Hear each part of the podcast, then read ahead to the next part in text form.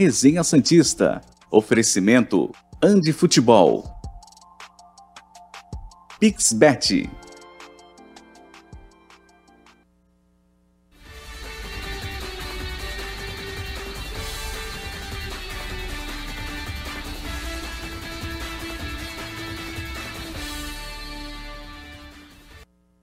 Muito bom dia, chegamos com mais um Resenha Santista aqui na tela da TV Cultura Litoral.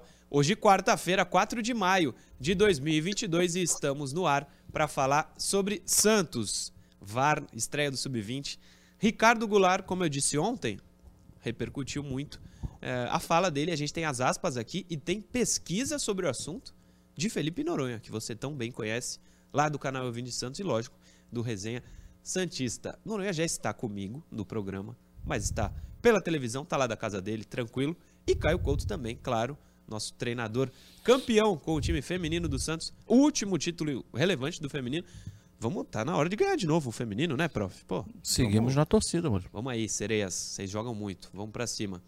É, estamos no ar, professor Caio Couto, e o primeiro bloco é polêmico, eu diria, especificamente ainda falando do clássico. A gente fala daqui a pouco sobre isso. Bom dia. Bom dia, Murilo Noronha. Bom dia para você, a quem nos assiste. Bom dia, boa tarde, boa noite. Né? O conteúdo via internet e YouTube fica aí a, a de perpétuo. Rapidinho, eu não sei se o Noronha viu esse bom dia, boa tarde, boa noite. Na primeira entrevista coletiva que eu participei, estava meio nervoso. Fui dar, era de tarde. Fui dar bom dia pro rapaz. Falei, é, foi dar boa tarde, falei, boa tarde, bom dia, boa noite. Dei os três, bom dia, boa tarde, boa noite. Mas foi muito mais no nervosismo do que na consciência que o senhor acaba de nos mostrar, professor Caio Couto. tava nervoso, tava nervoso. Seja bem-vindo aí quem nos acompanha. Vamos para mais um dia, né? Quarta-feira, já véspera do, do, do, do jogo pela Sul-Americana.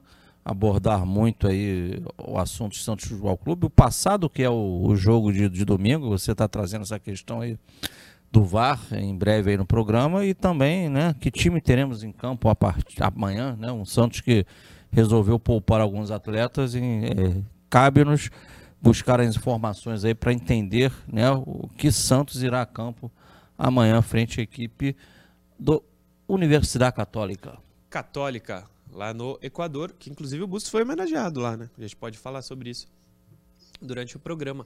Bom dia, Noronha. Quer dizer que o último assunto do programa posso deixar com você que você vai desenrolar? Bom dia, dupla, tudo certo? Bom dia a todo mundo que nos acompanha. Ou boa tarde, boa noite, como o Caio falou.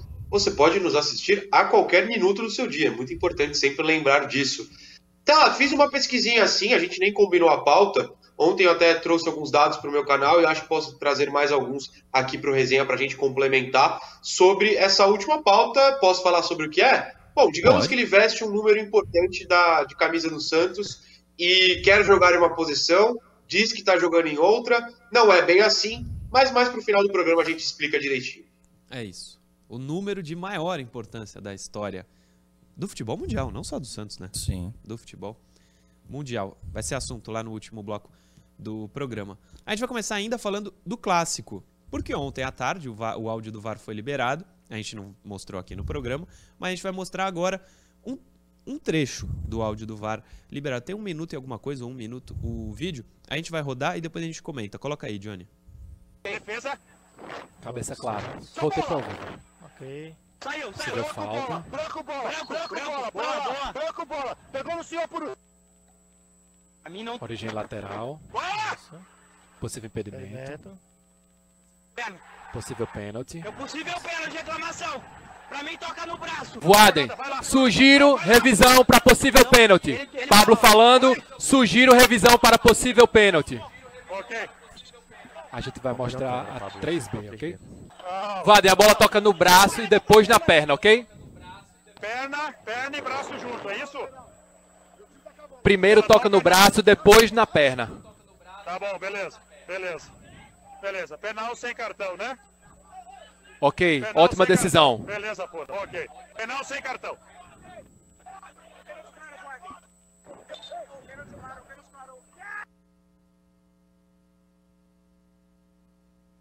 Imagem do All Sport.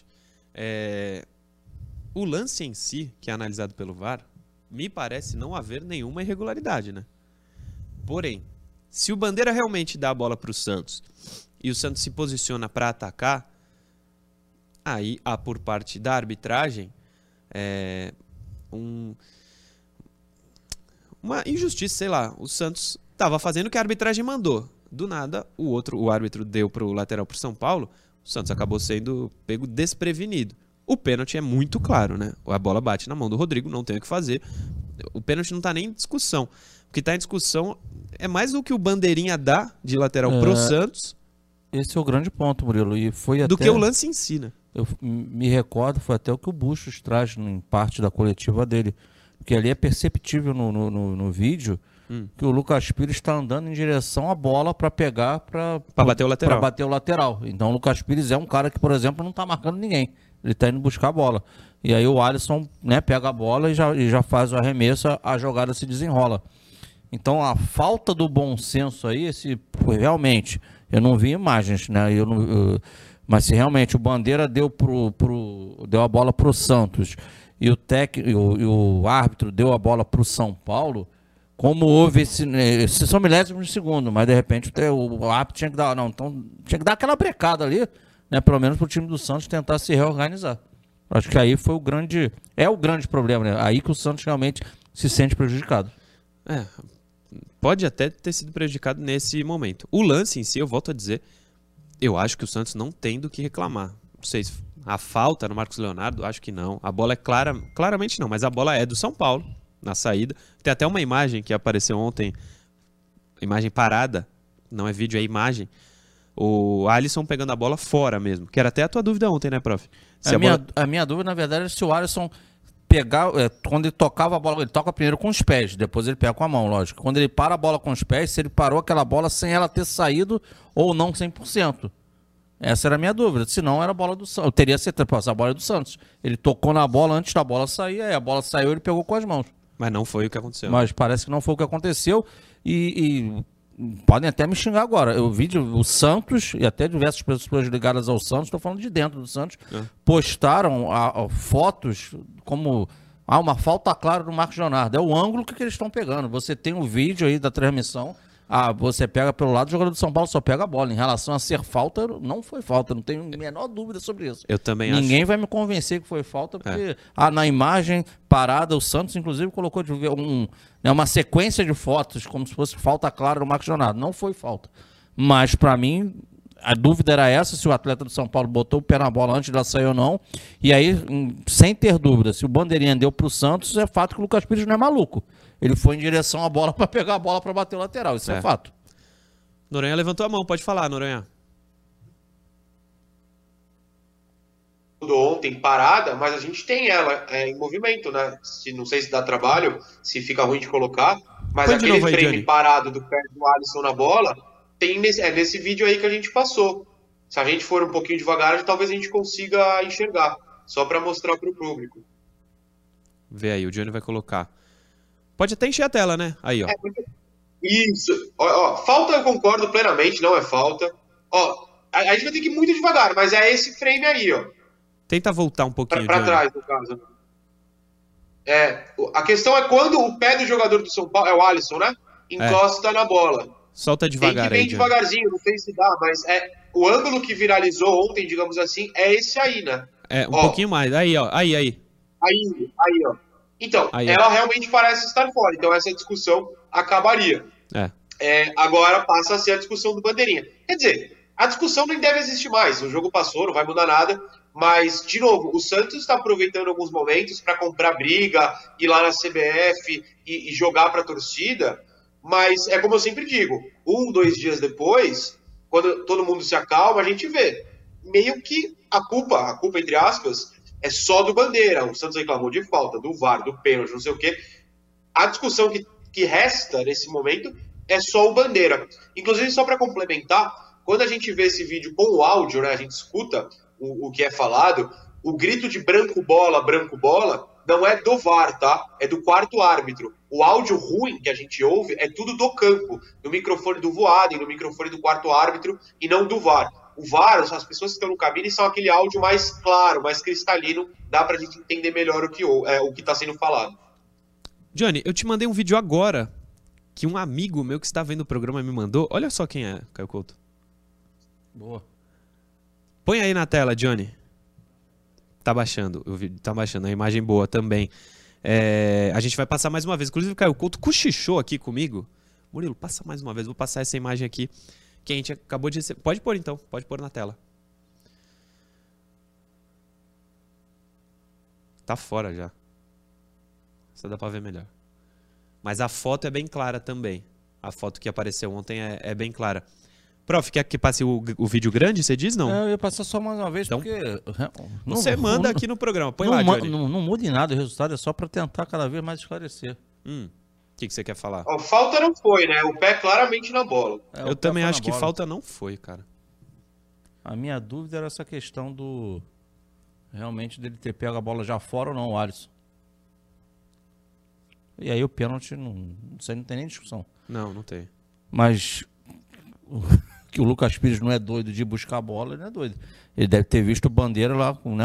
Esticou a bandeira, bola pro Santos. Não, ele vai até. Tem uma imagem, ele vai caminhando tranquilamente para. Ele olha o bandeira e vai caminhando tranquilamente para a bola. Isso. Tem um, uma mensagem que eu recebi aqui dizendo o seguinte: foi falta de é, experiência, assim, do Lucas de segurar a bola do Alisson. O Alisson já pega pra cobrar rápido, ele tinha que segurar, falar que é dele e tal. É, segurar um pouco o jogo. Talvez não acontecesse, ficaria por aquilo. O Lucas tomaria um amarelo, ficava por isso, o jogo ficava um a um. É, Depois que aconteceu, até é mais fácil, né? Pra Ah. gente chegar nessa conclusão. Na hora, ele tem que tomar a decisão em minutos. Será? Falta de experiência pode ter atrapalhado nesse, nesse lance? Que ele tá seguindo o que o árbitro, que o bandeira, é, ali, né? É ele tá seguindo o que o bandeira deu, né? É. É, difícil falar isso, mas realmente é uma possibilidade. Diga, Noronha. Não, não. Eu, minha- da minha parte já foi. Acho que a, a gente mostrou o que tinha pra mostrar mesmo. É. Outra parte que tem pra mostrar, que está aí, aí o, o, o vídeo não é tão bom, mas a gente vai colocar o possível pênalti pro Santos em cima do Madison. E tem áudio Ontem- do VAR em cima disso? Não. O VAR nem, Não. nem- não foi divulgado nada sobre isso. Ontem a gente nem tocou no assunto, eu ainda não tinha recebido o vídeo que meio que viralizou. Põe aí na tela, Johnny, possível pênalti para o Madison. Para o Santos, né? Em cima do Madison. Já foi ali. né? É ali, é. Um agarrão. Esse aí, ó. Um agarrão. Então, ó. É um agarrão. Pode tirar, Johnny. É um agarrão entre os dois, né? Entre o Madison e o zagueiro do São Paulo. Os dois ficam se agarrando lá. O problema é que o jogador de São Paulo consegue o objetivo dele e joga o Madison no chão. Eu acho Ah, que foi pênalti. É. Eu posso ser sincero, deixa o Caio pra desempatar. Por, por favor. Eu acho que foi absolutamente nada. Se a gente pegar desde o começo, o joelho do Madison tá quase no chão já, quando ele encosta no jogador do São Paulo. Ele vai com o braço aberto também agarrando. É uma troca de abraços, digamos assim, contato dos dois lados, e futebol é esporte de contato. Não é como se o jogador de São Paulo puxasse o Madison pro chão. Se a gente botar de novo, ó, o joelho já tá no chão, tanto que o jogador do São Paulo já tá virado de costas. Ó, de, de- sendo bem sincero, é, eu entendo o torcedor revoltado, querendo achar um motivo também para falar que foi mais prejudicado, mas esse não é o lance, é, não foi nada. Antes até de passar para o Caio desempatar, digamos lá, assim, é, só explicando de novo o VAR para o pessoal. Por que, que o Voaden não foi olhar esse lance no VAR? Vamos explicar de novo. Se o Voaden não marcou, o juiz de campo não marcou, a interpretação dele é não foi nada. O VAR olha e interpreta não foi nada, ele não vai mandar olhar. Os dois interpretaram nada, o jogo segue, até pela velocidade. Até porque se ele ficar chamando todo o lance, se os dois concordam e ele fica chamando, o jogo vai parar, parar, parar e a gente vai reclamar. Nossa, Toda como hora. para, o VAR é mal utilizado. Se interpretou no campo, não foi. O VAR olhou, não foi, não fala nada, é normal. Então o torcedor, nesse lance, não tem por que pedir, ah, porque ele não foi. Porque a regra diz porque não, que não precisa. Pra mim não foi pênalti, só isso. Perfeito, explicação importantíssima. E uma outra, que é até mais simples da gente entender, mas que durante o jogo, principalmente, muita gente falava, o VAR não pode olhar lateral para quem é. Por isso também que ele não teve nem a dúvida de ir lá e olhar. É, tem uma imagem, Johnny, a última que eu te mandei, a gente já volta pro pênalti, tá? Só para não perder Tranquilo, tranquilo. o primeiro lance. O Bandeira dando pro Santos, o lateral. Pode pôr aí, Johnny. É a última foto que, que eu te mandei. Mas eu quero voltar no assunto do pênalti que eu quero ver o Caio Couto. Ó, aí no canto direito embaixo, o Bandeira tá dando pro Santos. Tá vendo ali, ó? E o Lucas Pires, ele tá ali se deslocando. O Alisson já tá botando a mão na bola, tá vendo? É. Já pegou a bola e tá pedindo pro jogador do São Paulo, já tá com o braço ali pra ele. Vai embora, que eu, tipo, vou mandar a bola pra você. Só, só E o uma Lucas coisa. Pires tá se dirigindo pra, pra, pra ir buscar a bola pra ele bater o lateral lá. Sim. Só uma coisa, o Johnny, tira o reloginho aí pra ver se tem alguém ali embaixo. Põe, o- põe a imagem, mas tira o reloginho. Tem no nosso retorno tem um reloginho pra eu saber a hora e o tempo do programa. É, tira aí só pra eu ver se tem alguém atrás aí, Johnny. É, tem o Marcos Leonardo caído só, beleza. É, mas tá claramente o bandeira Mas, dando mas, mas volta, no- mas, mas mesmo assim, gente, Põe lá, Johnny.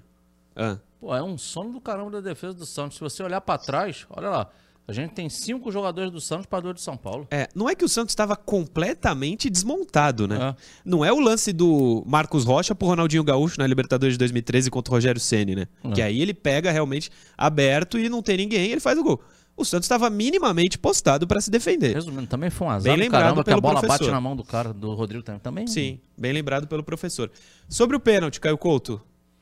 Eu achei que poderia ter sido dado. Hum, Noronha acha que não. Não, é discutível, mas a, o, o- sendo sincero, quando tá olhando com bastante calma, o Noronha foi muito feliz. O Alisson já vem, o Alisson não, perdão, o Madison ele também já vem meio com o joelho, com o joelho dobrado, mano. Ele já vem meio já se projetando, acho que, sabe aquele, vou tentar um pênalti? Eu acho que foi mais assim. É. Mas é bem discutível. Aí eu pergunto o seguinte: não é uma provocação aos senhores, uma reflexão. Fora da área, isso aí é falta? Não. O, o árbitro não daria falta? Não. Eu- Não. e não, não não daria falta. Não Nesse daria. lance, o árbitro não Murilo, daria falta. ah, eu- não a- foi nada, nada, nada, nada. Murilo, mudou o, a pessoa lá, é Seleme, né? Esse agora que O comanda Wilson Luiz. Seleme, ex-árbitro. Sei lá, não sei o nome dele não. Isso aí. É, uma coisa tá clara, se você começar a observar os jogos do brasileiro, que ele, desde o início dele, sempre se reclamou muito que os juízes paravam muitos jogos. Pô, a gente tava lá no Morumbi. O couro come, cara. Tá, tá claro que também que é, é instrução. Tu vê que muitas faltas que eram marcadas, qualquer coisa era marcada falta, não tá sendo marcado mais não. É só observar, eu falo isso pra você, torcedor. Observe os jogos. Aquele negocinho encostou um pouco mais pra cá, pra lá, não sei o que, parou falta. A arbitragem tá mandando seguir pra poder dar ritmo de jogo e fazer com que tenha um tempo, digamos assim, de bola rolando maior nas partidas. É questão de observar. Mudou aí a arbitragem brasileira em relação a isso, entendeu? Qualquer coisinha fora da. Dentro da área, é pênalti, é pênalti. Mas o fora da área, qualquer encostãozinho, o cara se joga no chão, agora segue o jogo. É, Uma coisa só também, que aí não tem nem como saber se é verdade ou não. Se é contra o Santos, o árbitro marca pênalti assim. Não, não- mas não olha nem o VAR. Nesse lance aí, contra o Santos, não Uma- olha nem o VAR pra dar o pênalti contra o Uma Santos. coisa é fato Mas, e aí o- Murilo, então, Sim. Me Vai, fala Noronha, um lance que isso aconteceu contra o Santos e foi marcado.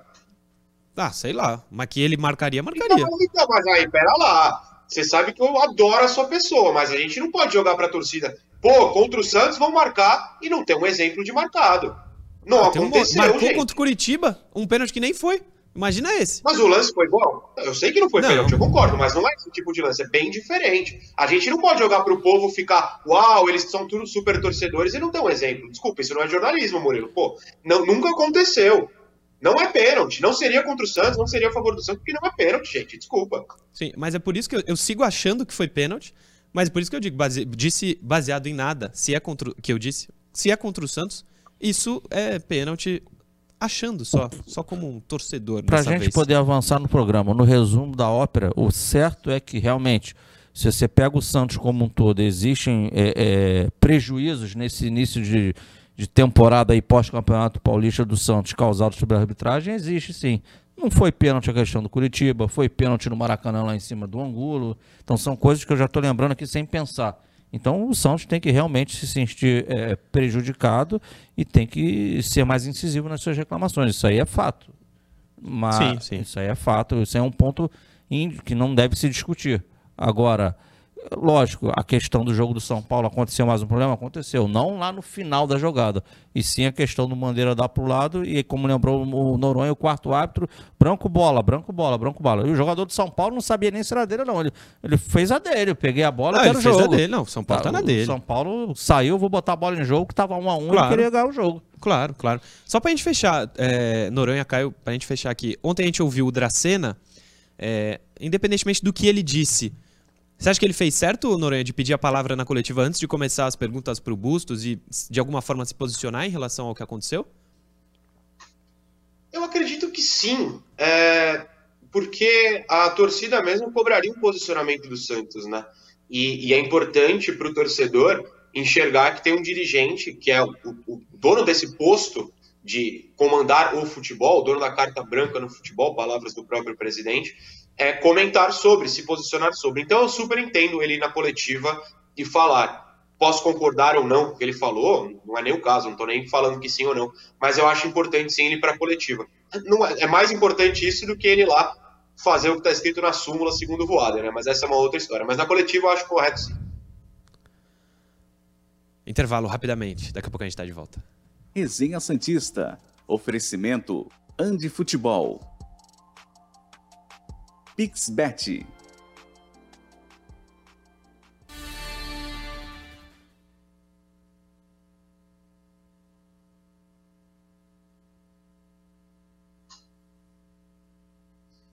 Estamos aqui no ar. Deixa eu só dar um aviso aqui, pessoal que manda mensagem, a Caramba. gente sempre responde, né, prof? Diga. Vai, vai que tem uma mensagem do Só... Bruno Silva aqui, eu tenho que ler. Eu não tinha nem pensado por esse prisma aqui. É... Vocês que mandam mensagem lá no Instagram, que a gente sempre responde e tal. Eu ontem troquei de telefone e as mensagens até ontem à noite sumiram. Então eu só consegui as que chegaram de ontem bem final da noite para hoje é que eu vou conseguir responder. Se você mandou antes e eu não respondi, eu infelizmente não vou conseguir responder, mas entra lá no meu Instagram, arroba Murilo Tauro, manda de novo, enfim, se quiser trocar ideia, manda lá que a partir de hoje eu respondo, beleza? Qual é a mensagem, professor? Cara, o Bruno Silva fala aqui sobre ter é, um, o lateral ter sido cobrado errado e ter tido, ter, precisar ter tido uma reversão, porque a bola não saiu de trás da cabeça, é o movimento correto. Cara, não tinha nem observado isso, pra te falar a verdade. Depois eu vou assistir de novo. Então assista, prof. Então, a bola não saiu de trás da cabeça dele? Falou sobre reversão ah, de lateral. Não sei, mas aí também é. Não, se o, o lateral tem que ser cobrado certo, óbvio. Mas é até isso a gente tá vendo, é difícil. Mas se tá errado, tá errado.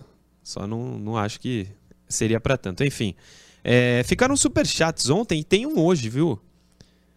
O de hoje é o seguinte. Deixa eu ver se eu acho. O Pedro Paiva de Andrade. Felipe Jonathan conversou comentando as posições que ele já tinha jogado com os outros treinadores. Apenas isso, não cobrou titularidade. Ele está falando. Esse foi um superchat de ontem, falando do que disse o Felipe Jonathan na zona mista. Vai ser mais ou menos o que a gente vai falar no último bloco. A gente já volta. Resenha Santista. Oferecimento Andi Futebol. Pixbet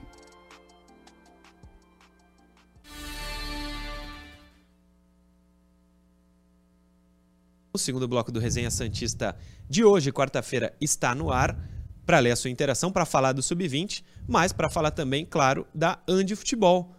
Você já comprou a chuteira que você precisava lá, prof? Tá desde o ano passado enrolando.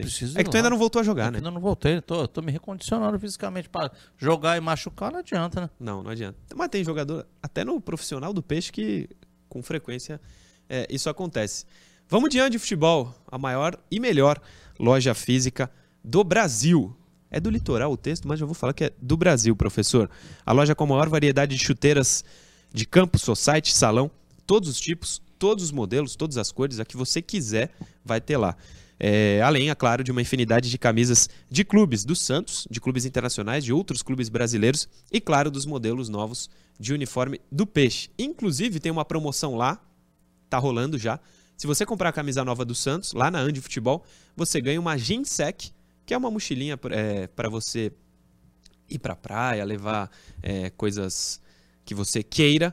Tem até a imagem dela na tela, a gente já mostrou algumas vezes, não sei se vai passar hoje, mas tem a imagem. Custa R$ reais a mochila e você vai ganhar de graça se você comprar a camisa lá na Andi Futebol. A nova do Peixe, que foi lançada recentemente. Você vai lá na Andi Futebol, ao comprar a camisa, ganhar a mochila automaticamente. Essa aí, ó, essa imagem que está na tela. Aí a mochilinha, Umbro Santos. Se você comprar a camisa, ganha a mochila. É uma baita promoção. A, a mochila não é barata, R$ reais, mas você ganha de graça se comprar a camisa. Vai lá no Shopping Praia Mar, no piso térreo. A Andi Futebol está lá, uma loja muito bonita, toda é, decorada em, em relação ao futebol, né, Caio Couto? Toda dedicada ao futebol. Tematizada, muito toda legal. tematizada. Tem bola de futebol lá também, quem gosta de jogar. É, vai lá na Andi Futebol.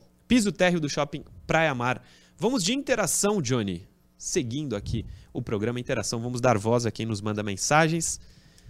Pode colocar a primeira na tela já. Jair Augusto de Praia Grande. Ao invés de poupar o time para o jogo de quinta-feira, não seria melhor largar a Sula e ir 100% reserva?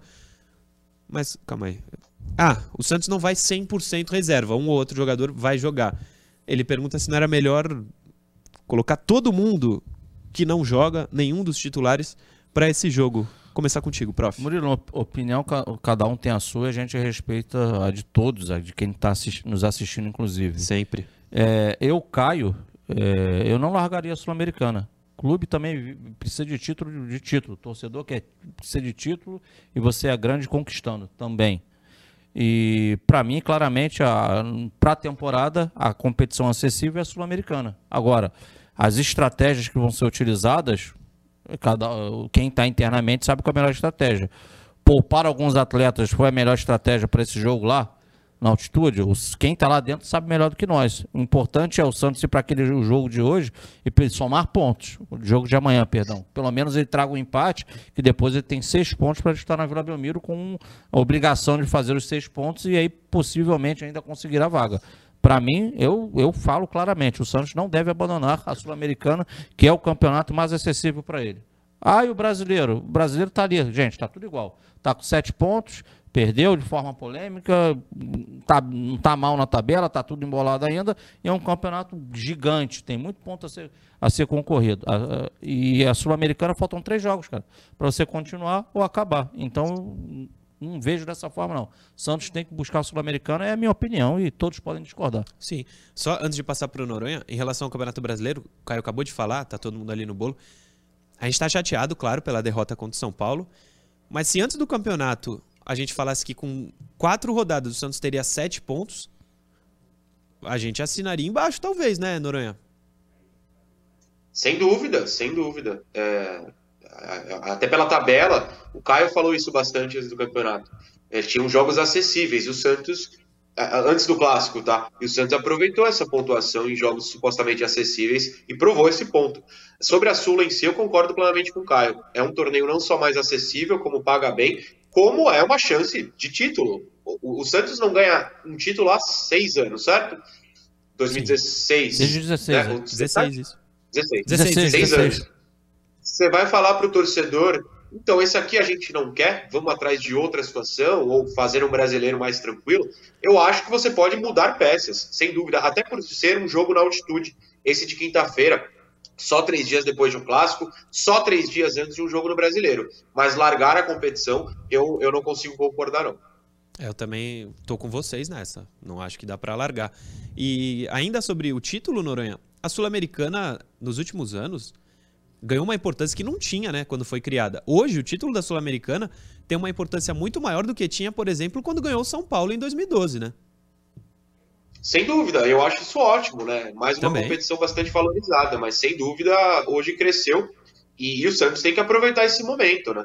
Tem que aproveitar, como o Atlético Paranaense e o Bragantino, o Bragantino acabou perdendo a final, claro, mas aproveitaram o ano passado. Se é a realidade do clube para este ano, não jogar a Libertadores e sim a Sula, tem que aproveitar. Até porque todo time, todo time que briga contra o rebaixamento, consegue essa fuga e se classifica para a Sula, comemora a classificação. E aí no ano seguinte você abandona essa competição? Eu não concordo com essa ideia.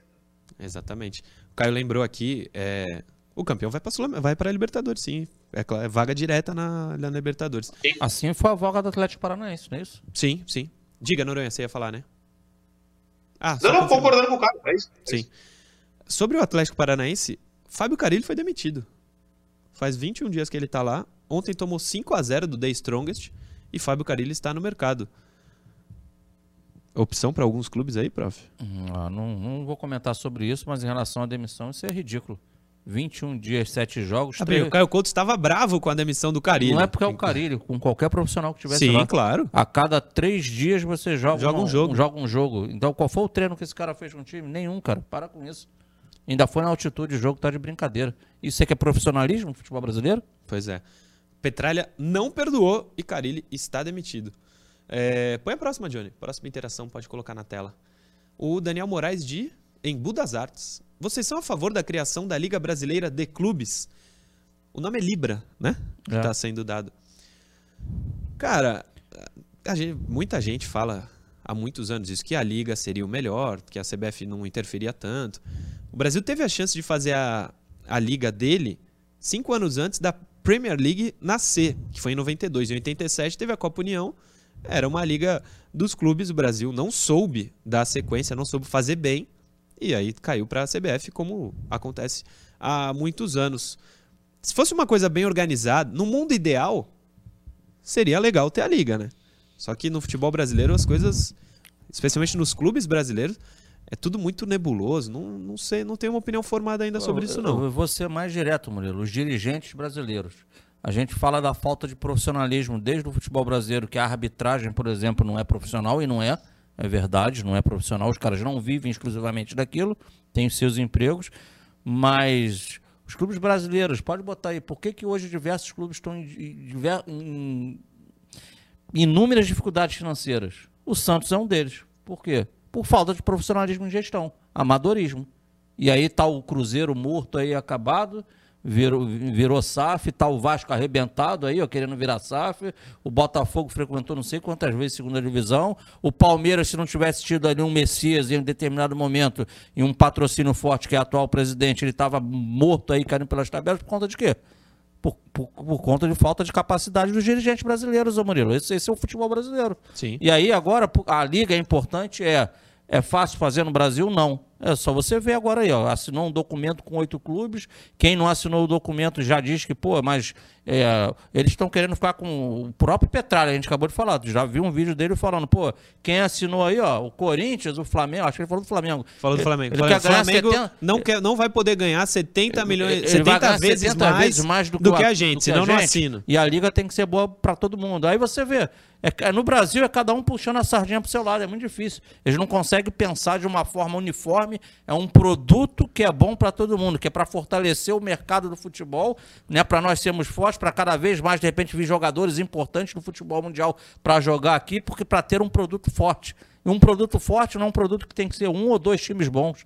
Um produto forte é um produto que, por exemplo, 10, 15, os 20 times consigam estar, de repente, no mesmo nível, né, com bom, todos com bons jogadores, porque aí você consegue atrair o patrocínio como um todo e os clubes vão ter mais dinheiro. Isso é o saudável. Isso vai ser bom para quem? Para nós que estamos aqui, para os torcedores que vão ter um, um jogo melhor, uma melhor qualidade de jogo. Pra quem patrocina. Mas para quem tá lá dentro, só pensa cada um. Não, eu tenho que ter um benefício em cima do meu clube co-irmão. Então, que isso co-irmão é esse?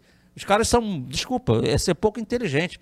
A rivalidade é, é, é- é o torcedor. Quando digo rivalidade, não é de briga, é rivalidade de, de resultado dentro de campo. Mas o negócio, para o negócio ser forte, eles têm que ser unidos, cara. Eles não são inimigos. Para o negócio ser forte, eles, são, eles têm que jogar juntos. Pô. Noronha consegue responder, nosso telespectador de Embu das Artes? Não, eu acho que o Caio tá certíssimo no caminho. Eu nem tenho tanto entendimento ainda do que seria uma liga, ou do que seria não, não, do que seria meio óbvio, do que ela poderia trazer de benefício ou malefício, porque tudo tem dois lados. Eu acho que o Caio resumiu, e esse final é muito importante, né? É, co-irmãos até a página 2, e aí começam brigas até um pouco infantis. Então eu prefiro esperar um pouquinho e ver o que vai dar. Se for bom, tomara que dê certo. É só isso que a gente torce sempre no futebol brasileiro. Exatamente. E é por isso, Caio Couto, por todos os times estarem unidos, fortes, não sei se são unidos, mas esse exemplo que você deu se encaixa perfeitamente na Premier League, que é o melhor campeonato de futebol do mundo, né? Eu não sei se lá os clubes são unidos, não acompanham o dia a dia do futebol inglês, mas que todos os times têm bons jogadores, mesmo os rebaixados é, são minimamente fortes para disputar o campeonato, por causa de tudo que você, disso que você falou, né? É, aqui é aquilo, resumindo, aqui cada um olha né, pro seu telhado. Né? E, no mundo afora eles olham pro. Né, o telhado né, não é individual, o telhado é de todos. Então a gente tem que estar sempre, todo mundo se fortalecendo para o produto ser bom. E na, na- Aproveitar o que o Noronha tá aqui, na NBA isso é muito claro, né, Noronha? Todos estarem fortes. Sim, sem dúvida. Sim, Pra- tanto que lá não são clubes, né? São empresas, Franquias, né? são franquias, melhor dizendo. É. Então, se uma tá mal, é ruim para a liga, né? Não para o time em si. Tanto que não existe rebaixamento, mas essa é uma outra discussão. Sim. Ou seja, não faltam exemplos para os dirigentes do Brasil montarem a sua liga e que ela seja forte. Vamos ver como é que vai se desenrolar tudo isso. Próximo, Johnny, a última interação de hoje. Rafael Silva de, Val... de Valinhos. Alguém do elenco sub-20 que estreia hoje poderá ser aproveitado no profissional? Inclusive, é o próximo assunto do programa. Na pauta, me diz que depois da interação, sub-20 estreia hoje. É... Querem responder? O que, que vocês acham? É basicamente, não sei se basicamente, mas muita gente da copinha, né? Sim, quer que passe aí ó, Vamos começar então falando do sub-20? Vamos lá, e aí ajuda a responder a ele é verdade. e a todos. É verdade. Você quer que eu fale a escalação? Você fala aí, você que sabe. Se quiser, eu falo. Então, tá você que manda. É, para vocês discutirem aqui. É, aqui, ó. Time titular hoje do sub-20 que estreia. Aliás, a gente tem texto. Então pode pôr, Johnny. Pode pôr, foi mal, Johnny. Texto produzido pelo Diário do Peixe. Um breve resumo. Santos enfrenta a Portuguesa Santista nesta quarta, às 15 horas, no Urico Mursa, na estreia do Campeonato Paulista Sub-20. A partida terá transmissão da Eleven Sports barra Federação Paulista de Futebol. A equipe de Orlando Ribeiro está no grupo 12, ao lado de Portuguesa Santista, Água Santa, Mauaense, Mauá e Jabaquara. O treinador fará sua estreia na temporada sob o comando do Peixe, que revelou ansiedade, mas vê o time focado para o clássico das praias portanto, às 15 horas, lá no estádio Urico Mursa, estádio da Portuguesa Santista, Santos e Portuguesa estreiam pelo campeonato, pelo campeonato Sub-20. O time do Santos que vai a campo é o seguinte, pode tirar aí, Johnny. Eduardo, que eu não, não, não sei quem é, o goleiro. Era o, o Diógenes, goleiro do Figueirense. Ah, o Diógenes está no profissional, né? Diógenes está no profissional. Jair, aí tá o, o número não, em ordem pera. numérica, né? Então deixa eu escalar para você aqui, ó. Então vai. Eduardo, Andrei, Andrei Boa. Jair e Derek, que foi a, a da copinha, né? É. O Andrei também acabou jogando a final, lembra? Que machucou lá, o verdade, Santos já foi embora. Verdade. A linha de quatro é praticamente a mesma. Não, Sa lateral esquerdo do Pedrinho. Não, né? é, sai o Lucas Pires e entra o Pedrinho, que também estava na copinha. Então é, vamos lá. Aí. Que ele entrava e o Lucas Pires ia para. Era adiantado, sempre que o, Pedrinho, que o Pedrinho entrava. Então vamos lá. Eduardo, Andrei, Jair, Derek e o Pedrinho. Aí a gente vai ter ó, o Rafael, Ivonei e o Balão. Ivonei. Rafael, Ivonei e o Balão. E jogadores também conhecidos na frente aí, ó. Renier, Vitor Michel, que começou como titular também na Copinha. Foi, camisa 9. Camisa 9. E o Fernandinho, que foi o que entrou no lugar do Lucas Pires na final. Esse é o time. No banco de reservas dos jogadores aí, de repente, mais famosos aí, que o torcedor já conhece, tem o Patati. O Patati está no banco aí pro, pro jogo de hoje. Muito bem, professor. No banco, todos aqui, ó. Enzo Zabala, Diogo, Zé Rafael, Cadu, Matheus Nunes, Patati, Nicão e Caio Henrique. Patati, portanto, será banco. É, sobre o Miguelito, Noronha, que você falou, é, o Miguel só estreia dia 18 de julho, quando abre a janela. Portanto, a informação sim, sim. está dada. Então, dia 18 de julho, teremos Miguelito. É... Professor, vai ao jogo, é? Vou, vou fazer um esforço máximo para ir ao jogo, sim. Quero acompanhar de perto aí esse time, porque a, a, gente fala tanto aqui, a gente não, o torcedor como todo, que ainda existe algumas carências ali no, na, na, equipe do Santos, né? Seja criação, fala-se muito de lateral direita também, né? Pô, se o Madison não faz brilhantes jogos e o que, que acontece que o Auro não joga, né? A gente tem que olhar para baixo. Sim. É, Noronha, mostrado tudo sobre o Sub-20, dá para responder a pergunta? Tem alguém do Sub-20, pelos nomes citados, algum que você conhece, que pode ajudar no profissional? O Caio falou sobre ter a necessidade e o Bustos pedir. O caminho devia ser o inverso, não? O cara se destacar lá no Sub-20, independentemente da posição, e o Bustos ficar sabendo, então falar, pô, vem pro profissional. E não o profissional tá defasado e ter que ir buscar lá, né? No mundo ideal, tô dizendo. Sim, claro. É até uma soma dos dois, né? Se tá defasado, você precisa olhar com mais carinho. Se ele se destaca, também é, não dá para garantir que vai ter um espaço com certeza no profissional. Por exemplo, o Juan, né? O Juan subiu e hoje é um segundo reserva, às vezes nem relacionado, é, mas não tinha nem como ficar no sub-20 mais. Eu acho que a soma é o ideal, acho que você tá certo. É, desses nomes, a gente pode ir por dois lados, né? Um, é, um lado de futuro, o Jair, por exemplo, é um nome que para o futuro do Santos é muito importante. A gente ficar de olho no balão e principalmente nos laterais. Né? O Pedrinho quem sabe, para virar até um reserva do Lucas Pires no, no profissional. Pela direita tem o Andrei, é, tem o Cadu no banco, que muita gente falava muito bem dele, mas ele se lesionou bastante ainda na base e por isso não conseguiu se firmar. Esse é um dos lados. O outro é a gente observar esse pessoal que era do profissional e foi rebaixado, né, digamos assim. Ivonei, Renier, para a gente ver se, se consegue render lá. O Renier, é importante a gente lembrar, foi cortado da copinha em janeiro, né? De tão mal que estava. Será que ele se recuperou? É uma outra, uma outra situação que a gente precisa observar. O Ivonei, sem dúvida. Ano passado eu vi jogos do Ivonei no Sub-23 ele também foi muito mal. Não tinha mesmo espaço para o profissional. Tomara que agora no Sub-20 ele consiga voltar a, a, ser a promessa que ele era, né? Não à toa subiu para o time principal ano passado. Aliás, era o retrasado, desculpa. Exatamente, retrasado. 20, é isso aí.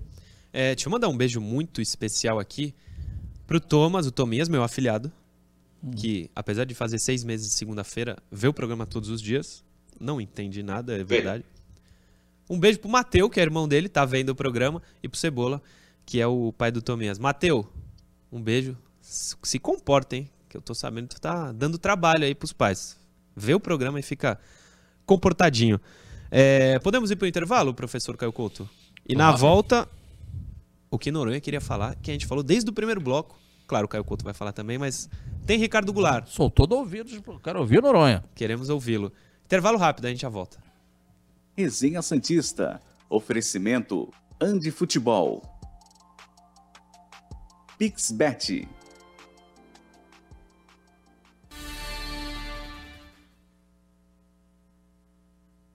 Tem parabéns, é isso?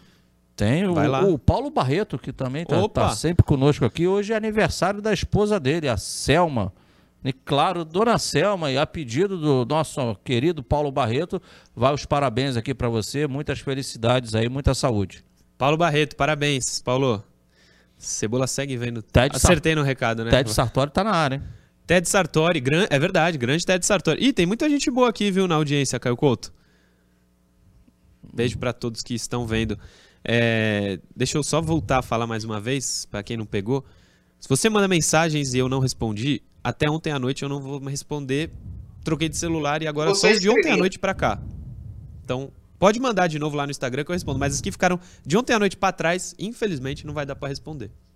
Diga, Norinha. Não, eu falei que o senhor não responde porque é estrelinha. Parece eu que também não respondo boa ah, parte. Ah, Peço até desculpa.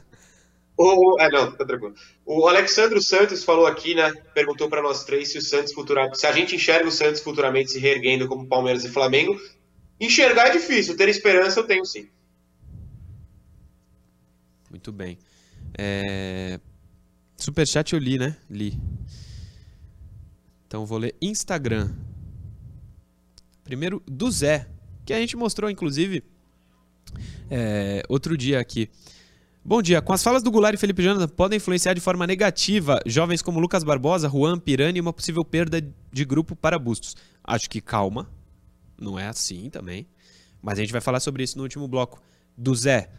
O Vinícius Furlan. O do Zé mandou uma tem... mensagem legal aqui. Vai lá, vai lá. Oi, desculpa. É, não, é que ele falou o seguinte. É, pra gente. Vai voltar, né? vai voltar, vai Lembre-se sempre. Guarda ela, guarda ela, guarda. Resenha Santista. Oferecimento Andi Futebol. Pixbet.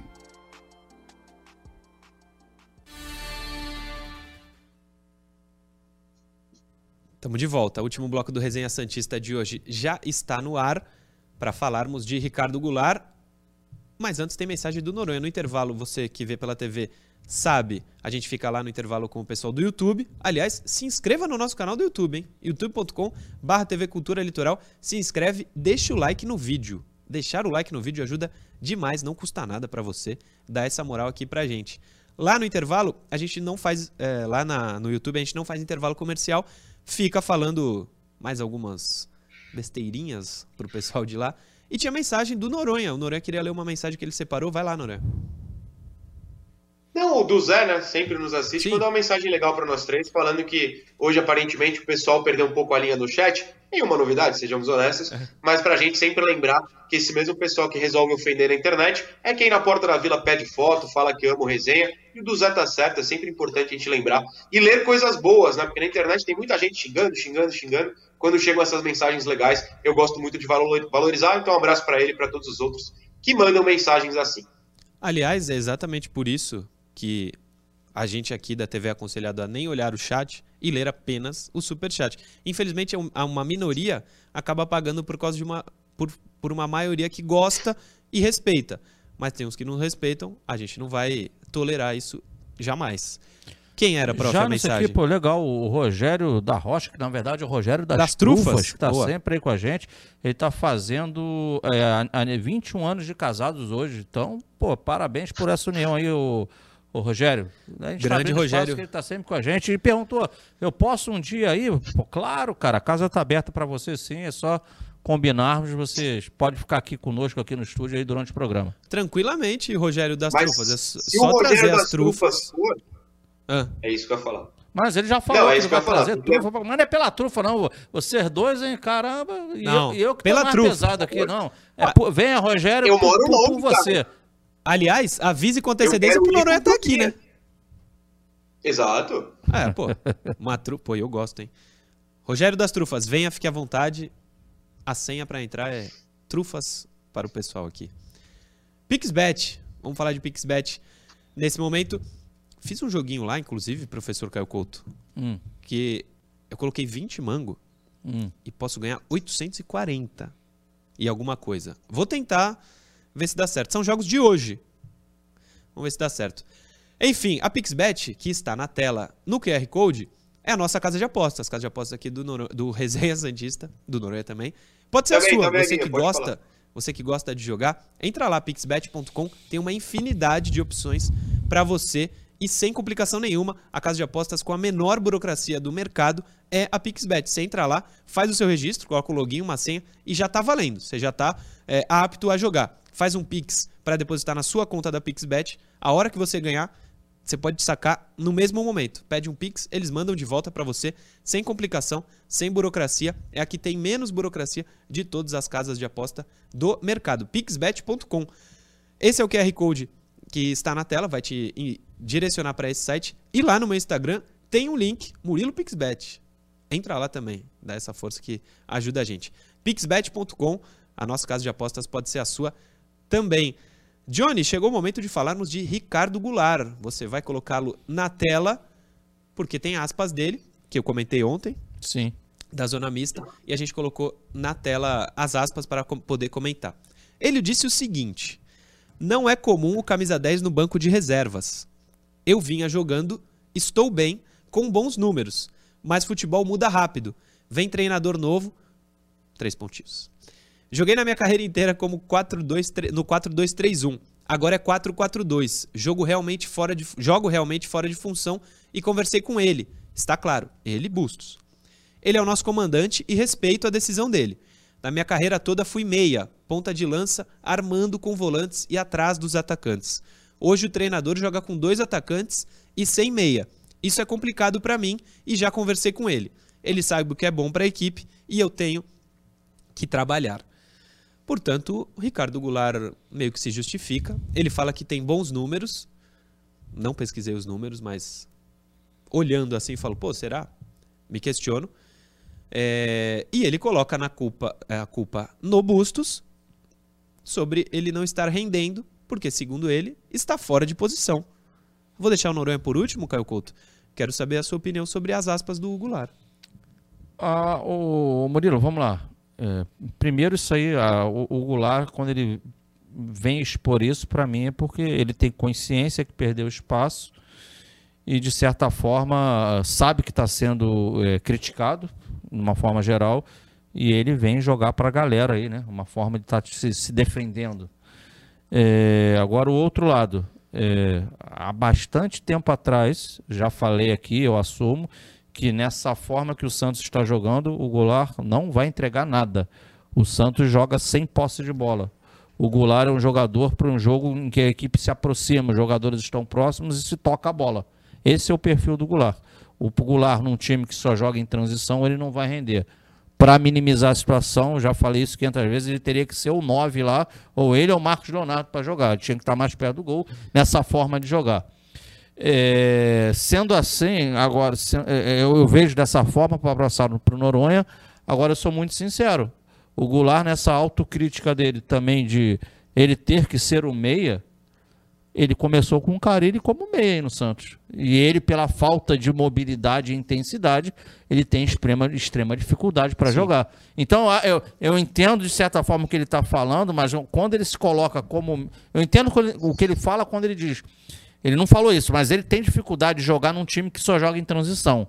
Agora, ele se enxergar como um meia, ele pode ter sido lá atrás, mas para a capacidade física dele hoje, ele não tem intensidade para jogar ali, cara. Ele Sim. tem que estar tá mais na frente. Só antes do Noronha, o Johnny, enquanto ajeita ali a imagem do Caio, vai colocar um áudio do Goulart para a Rádio Energia 97. É, o Ademir Quintino foi quem fez essa exclusiva, estavam só os dois. É, tem áudio dele também para a Energia 97. Coloca o áudio aí, Johnny, por favor.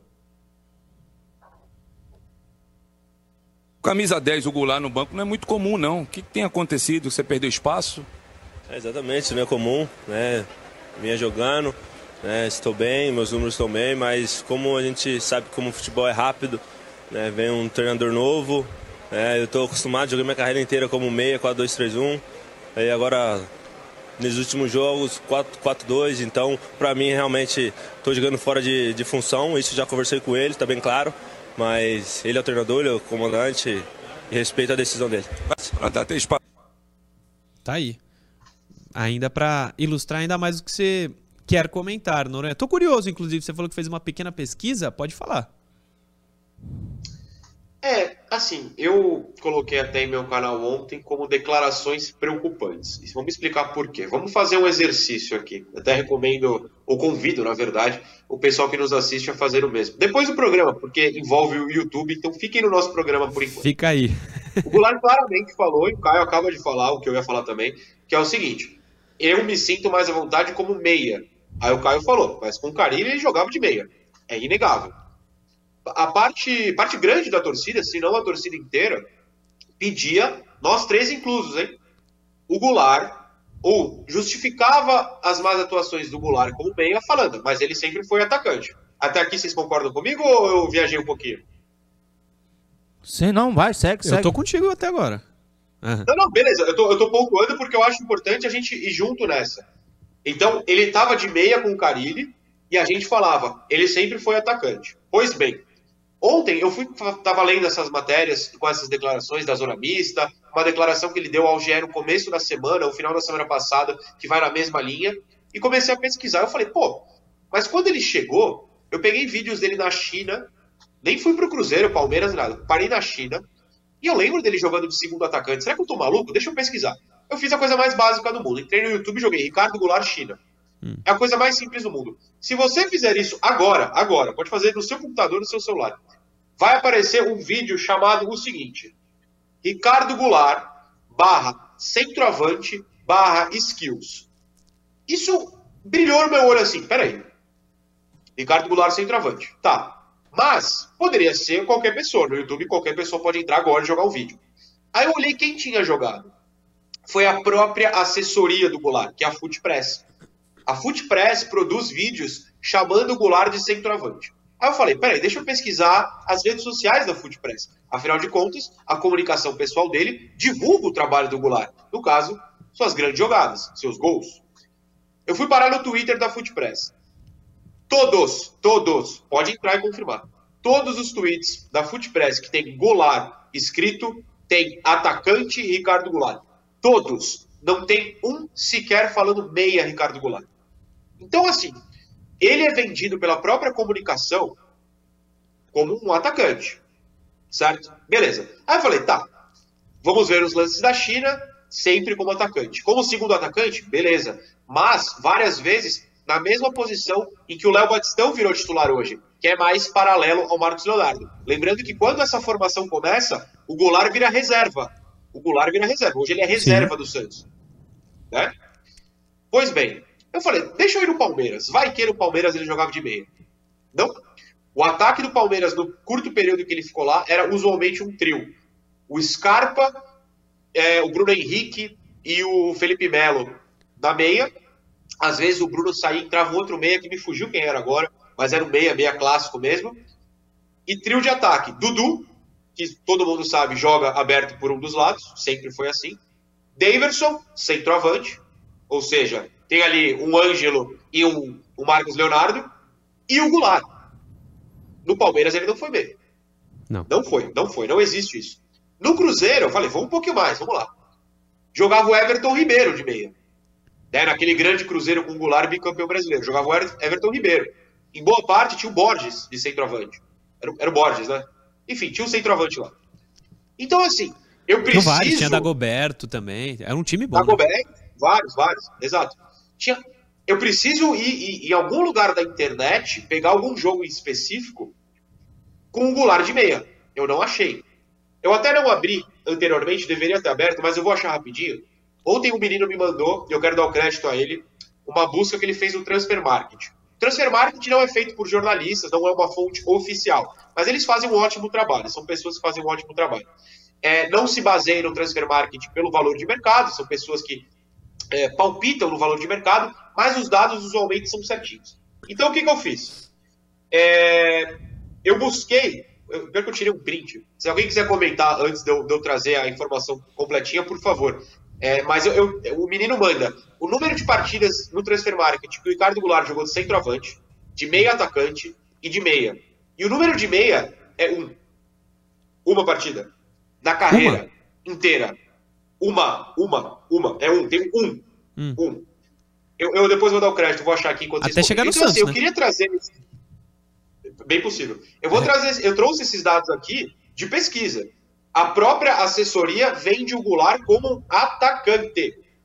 Não há registro na internet, de verdade, antes da contratação do Santos, quando Rueda, Dracena, enfim, falaram que ele era meia e queriam que ele fosse o meia com a 10. Não há registro do Goulart como meia. Essa é a primeira parte do que eu queria falar. Daqui a pouco eu trago esse complemento que é interessante. Mas, por favor, discordem se eu estou viajando. Mas eu pesquisei, fui longe, não achei um registro sequer dele como meio campo.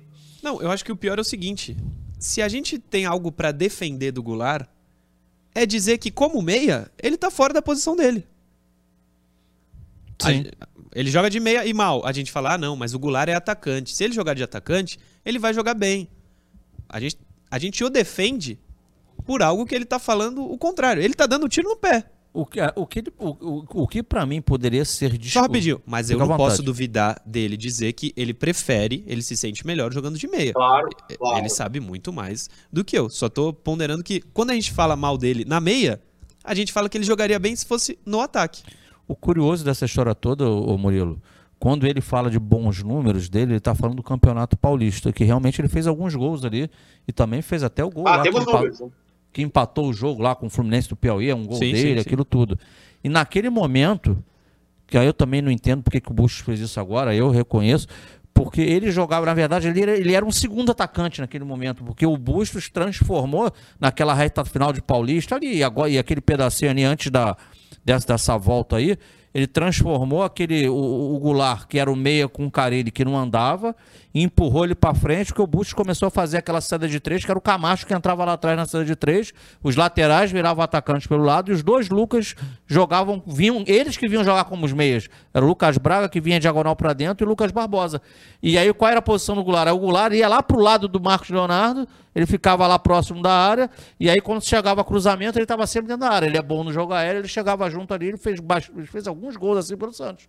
E aí, lógico, depois que voltou ali, desde o jogo do, do Banfield, o Santos nunca mais fez isso. Aí o Santos passou a ser uma equipe reativa.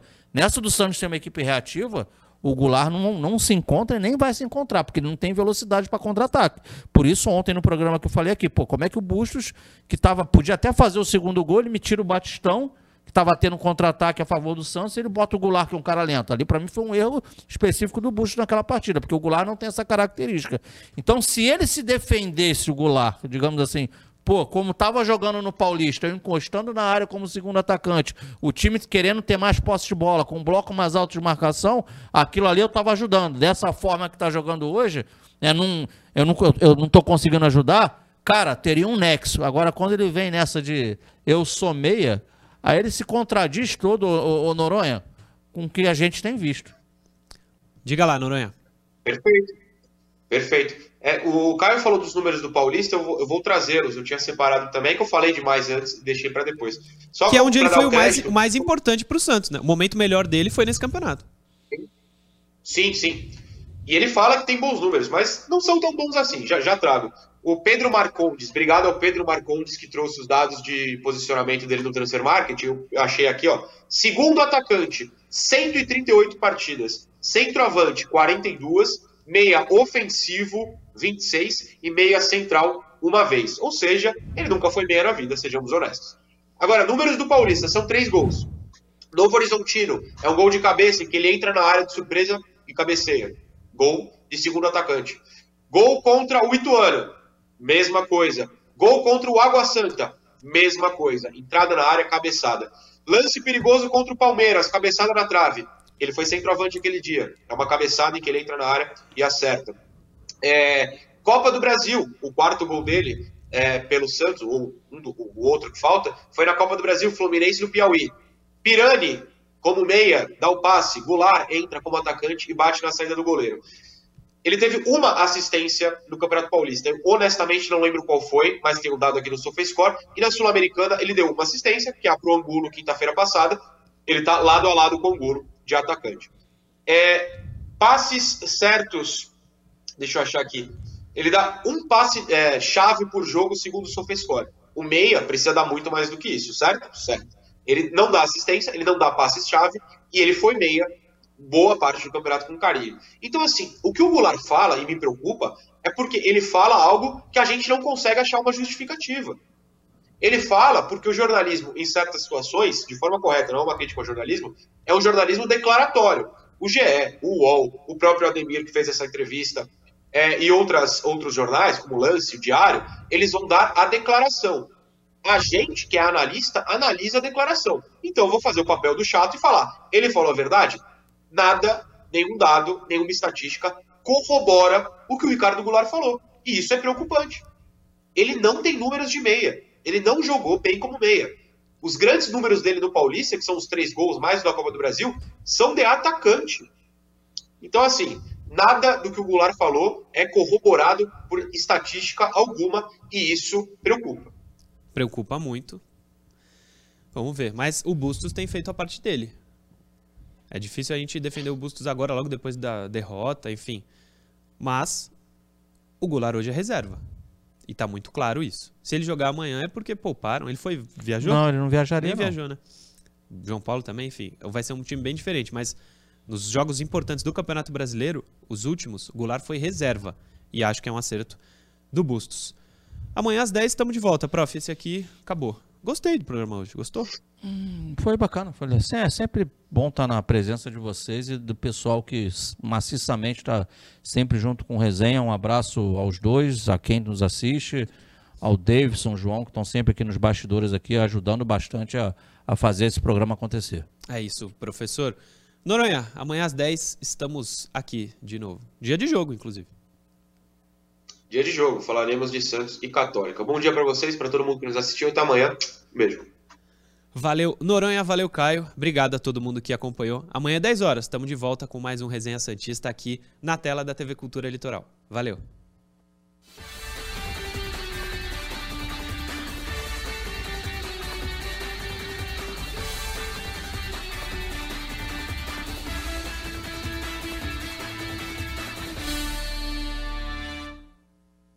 Resenha Santista. Oferecimento Andi Futebol. Pixbet